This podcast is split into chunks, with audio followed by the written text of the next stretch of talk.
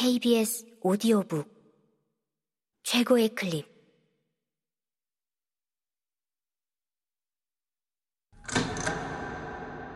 KBS 오디오북.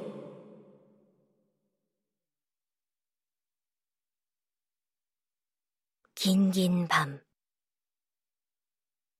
루리 지음. 성우 김자연 읽음. 망고 열매색 하늘.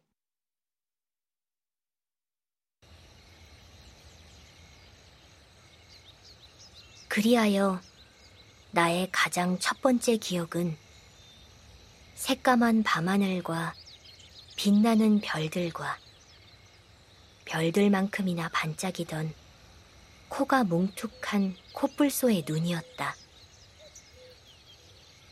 나는 태어나자마자 노든에게 살아남는 법에 대해 배웠다.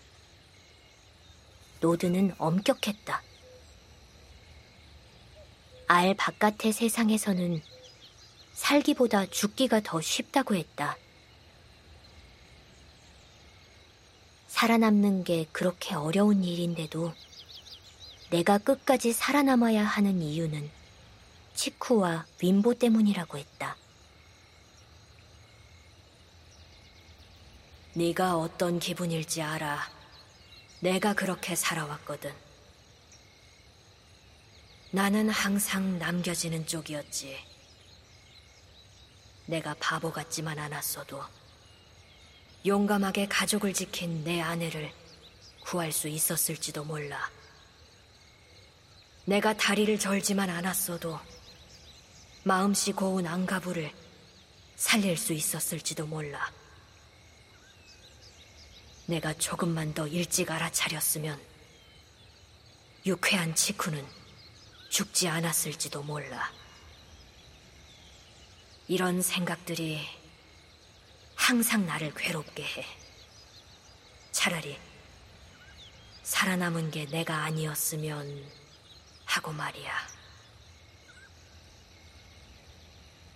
노드는 자신이 살아있다는 것을 확인이라도 하는 듯이 눈을 감고 긴 숨을 내쉬었다가 다시 말을 이어나갔다. 그런데 포기할 수가 없어. 왜냐면 그들 덕분에 살아남은 거잖아. 그들의 목까지 살아야 하는 거잖아. 그러니까 안간힘을 써서 죽을 힘을 다해서 살아남아야 해. 나는 노든의 말대로 안간 힘을 써서 죽을 힘을 다해서 살아남았다. 처음에는 노든이 구해다주는 풀과 열매를 먹을 때마다 배탈이 났지만 먹을 힘이 있는 한 계속 먹었다. 깃털이 건조해지지 않도록 물웅덩이를 발견할 때마다 노든과 목욕을 했고, 잠을 잘 때는 혹시나 공격을 받을까봐 노든의 품에 꼭 숨어서 잤다. 노든의 말대로 살아남는 것은 쉬운 일이 아니었다. 노든은 어린 코끼리나 어린 코뿔소에 대해서는 잘 알았지만 펭귄에 대해서는 아는 것이 별로 없었다. 노든이 펭귄에 대해 아는 것이라고는 치쿠에게 들은 것이 전부였다. 하지만 노드는 한 존재가 다른 존재에게 해줄 수 있는 모든 것을 내게 주었다.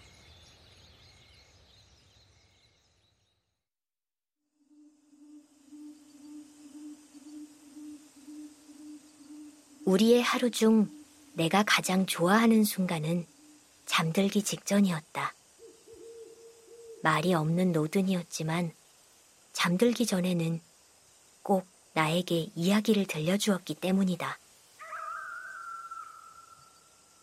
이리 와, 안아줄게.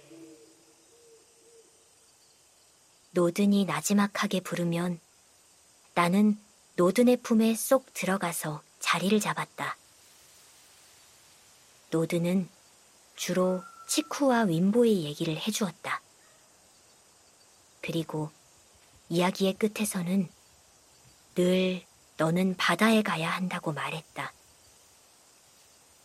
나는 바다에 도착한 우리의 모습을 상상했다. 바다가 얼마나 클지, 얼마나 시원할지, 나를 닮은 다른 펭귄들이랑 무엇을 하고 놀지를 마음껏 머릿속에 그렸다.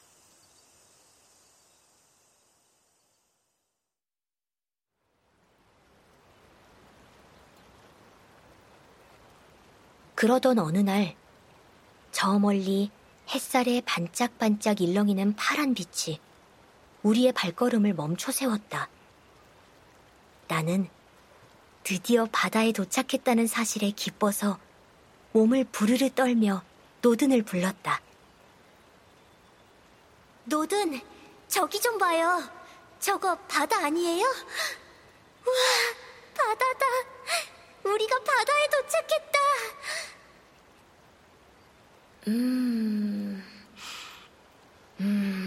어디 보자.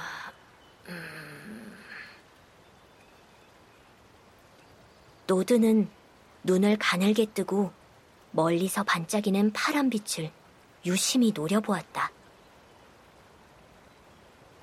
아니야, 저건 바다가 아니야.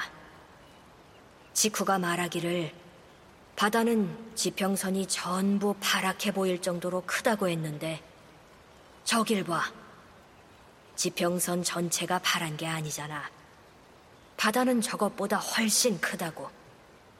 저건 엄청 큰 호수야. 바다는 아니었지만 어쨌든 우리는 새로운 풍경을 만나게 되어서 들떴다. 가까이 갈수록 호수는 점점 더 커져서 나에게는 바다나 마찬가지로 느껴졌다. 이거 바다가 맞는 것 같은데. 나는 난생 처음 보는 커다란 물웅덩이 앞에서 고개를 갸우뚱거렸다. 너 수영 어떻게 하는지 알아? 노든이 뜬금없이 물었다. 해본 적은 없지만...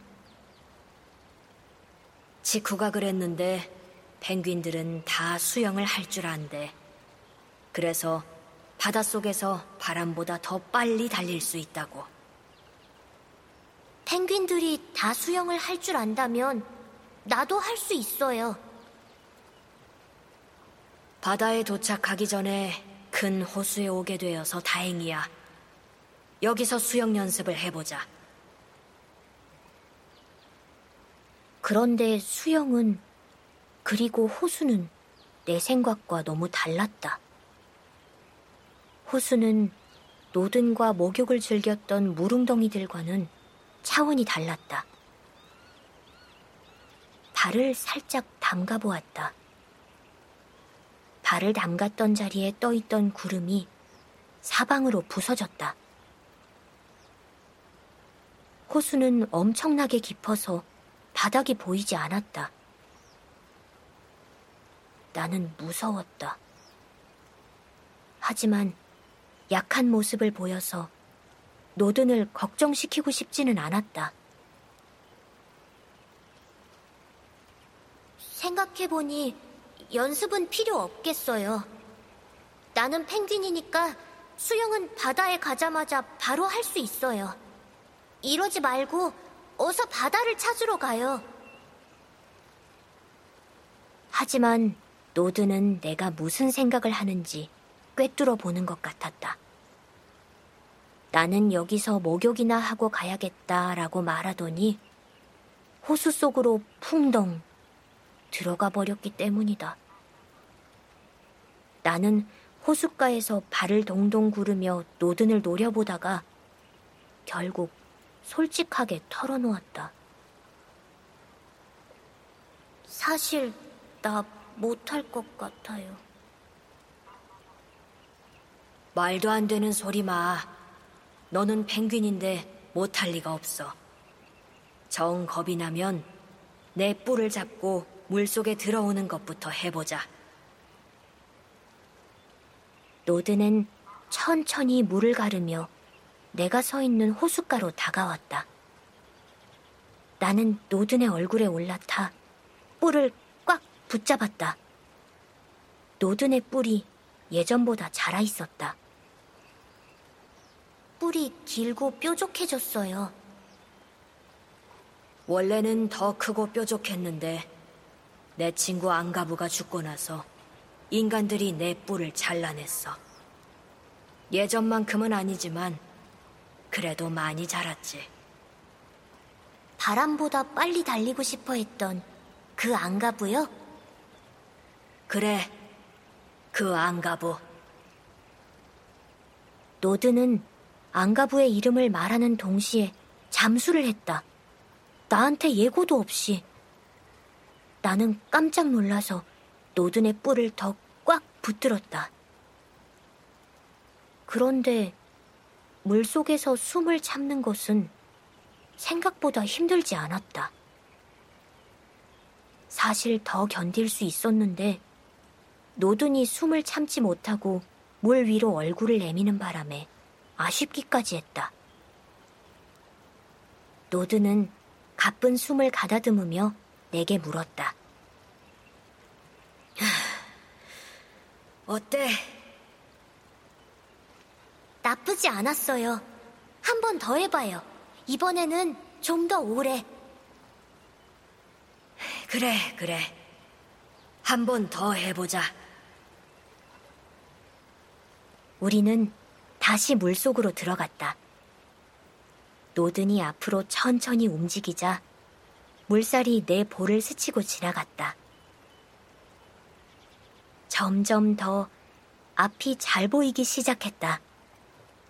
나는 더 빠른 물살을 느끼고 싶어서 몸이 근질근질했다. 하지만 또다시 노든이 숨을 참지 못하고 푸아 하는 소리와 함께 물 밖으로 머리를 들었다. 조금만 더 참아봐요. 나는 노든을 다그쳤다. 미안하지만 이게 내 최선이야. 노든은 무안해하며 대답했다. 그러고는 작은 소리로 덧붙였다. 나는 곱불쏘지 펭귄이 아니라고. 나는 물속에서 느낀 것을 노든에게 설명할 수 없는 것이, 그리고 노든과 내가 다르다는 것이 너무 서운했다. 그치만 나한테는 노든밖에 없단 말이에요. 나도 그래.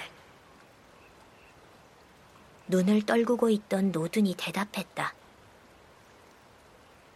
그때 노든의 대답이 얼마나 기적적인 것이었는지 나는 알지 못했다. 머리부터 발끝까지 모든 것이 다른 우리가 서로밖에 없다는 것이 얼마나 대단한 일인지 그때는 몰랐었다.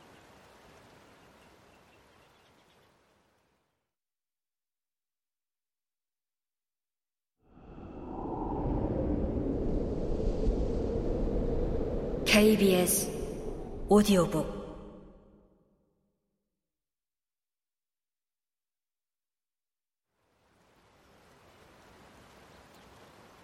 이제와 생각해보면 모든 것이 기적이었다. 윈보와 치쿠가 버려진 나를 품어준 것부터 전쟁 속에서 윈보가 온몸으로 알을 지켜내준 것,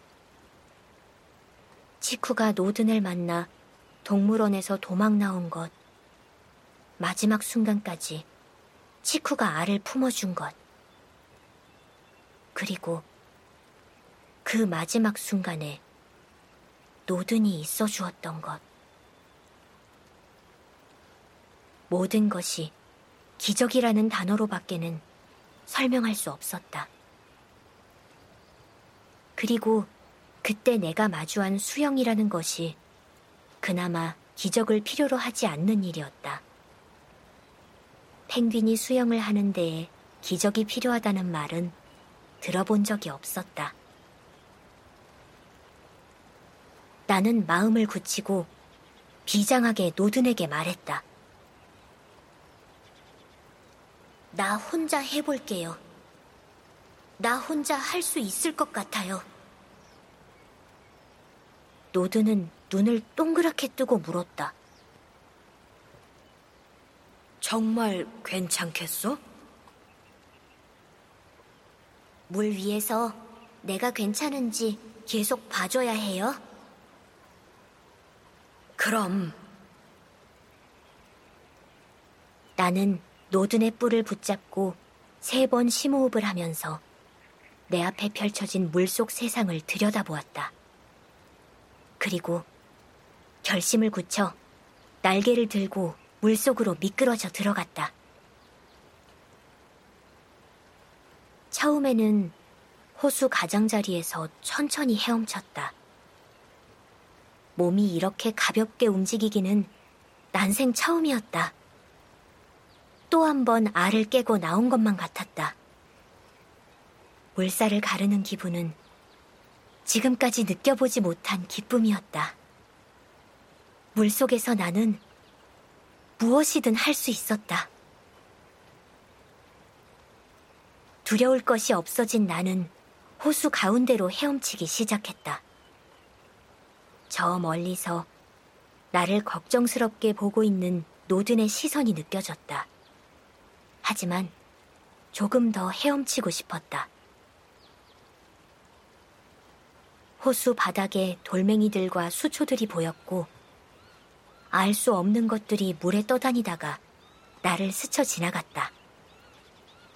완전히 새로운 풍경에 푹 빠져서 나는 시간 가는 줄 모르고 헤엄쳤다.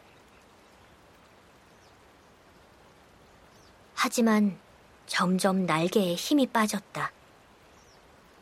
어쩔 수 없이 아쉬움을 뒤로하고 나는 노든의 그림자가 드리운 곳으로 헤엄쳐갔다.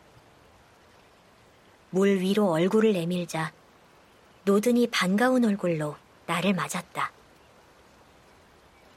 대단해! 세상에! 지쿠가 이걸 봤어야 하는데 네가 해낸 거야. 너 혼자 해낸 거라고. 흥분한 노든이 콧김을 뿜어대며 말하는 바람에 콧물이 자꾸 얼굴에 튀어서 간지러웠다. 우리는 호숫가 모래밭에 누웠다. 하늘이 예쁜 색으로 물들고 있었다. 저거는 무슨 색이라고 불러요? 저렇게 예쁜 하늘 색깔에 이름이 있을 리가 있겠어? 저건 잘 익은 망고 열매색 같아요. 기억나요? 우리가 그때 먹었던 망고 열매요. 기억나고 말고 운이 좋았지. 그렇게 잘 익은 망고 열매를 발견하다니. 듣고 보니 정말 잘 익은 망고 열매 색이구나. 오랜만에 찾아온 여유로움과 만족감에 나는 생각이 많아졌다. 다른 펭귄들이 나를 좋아해 줄까요? 물론이지. 너든 나는 누구예요? 너는 너지.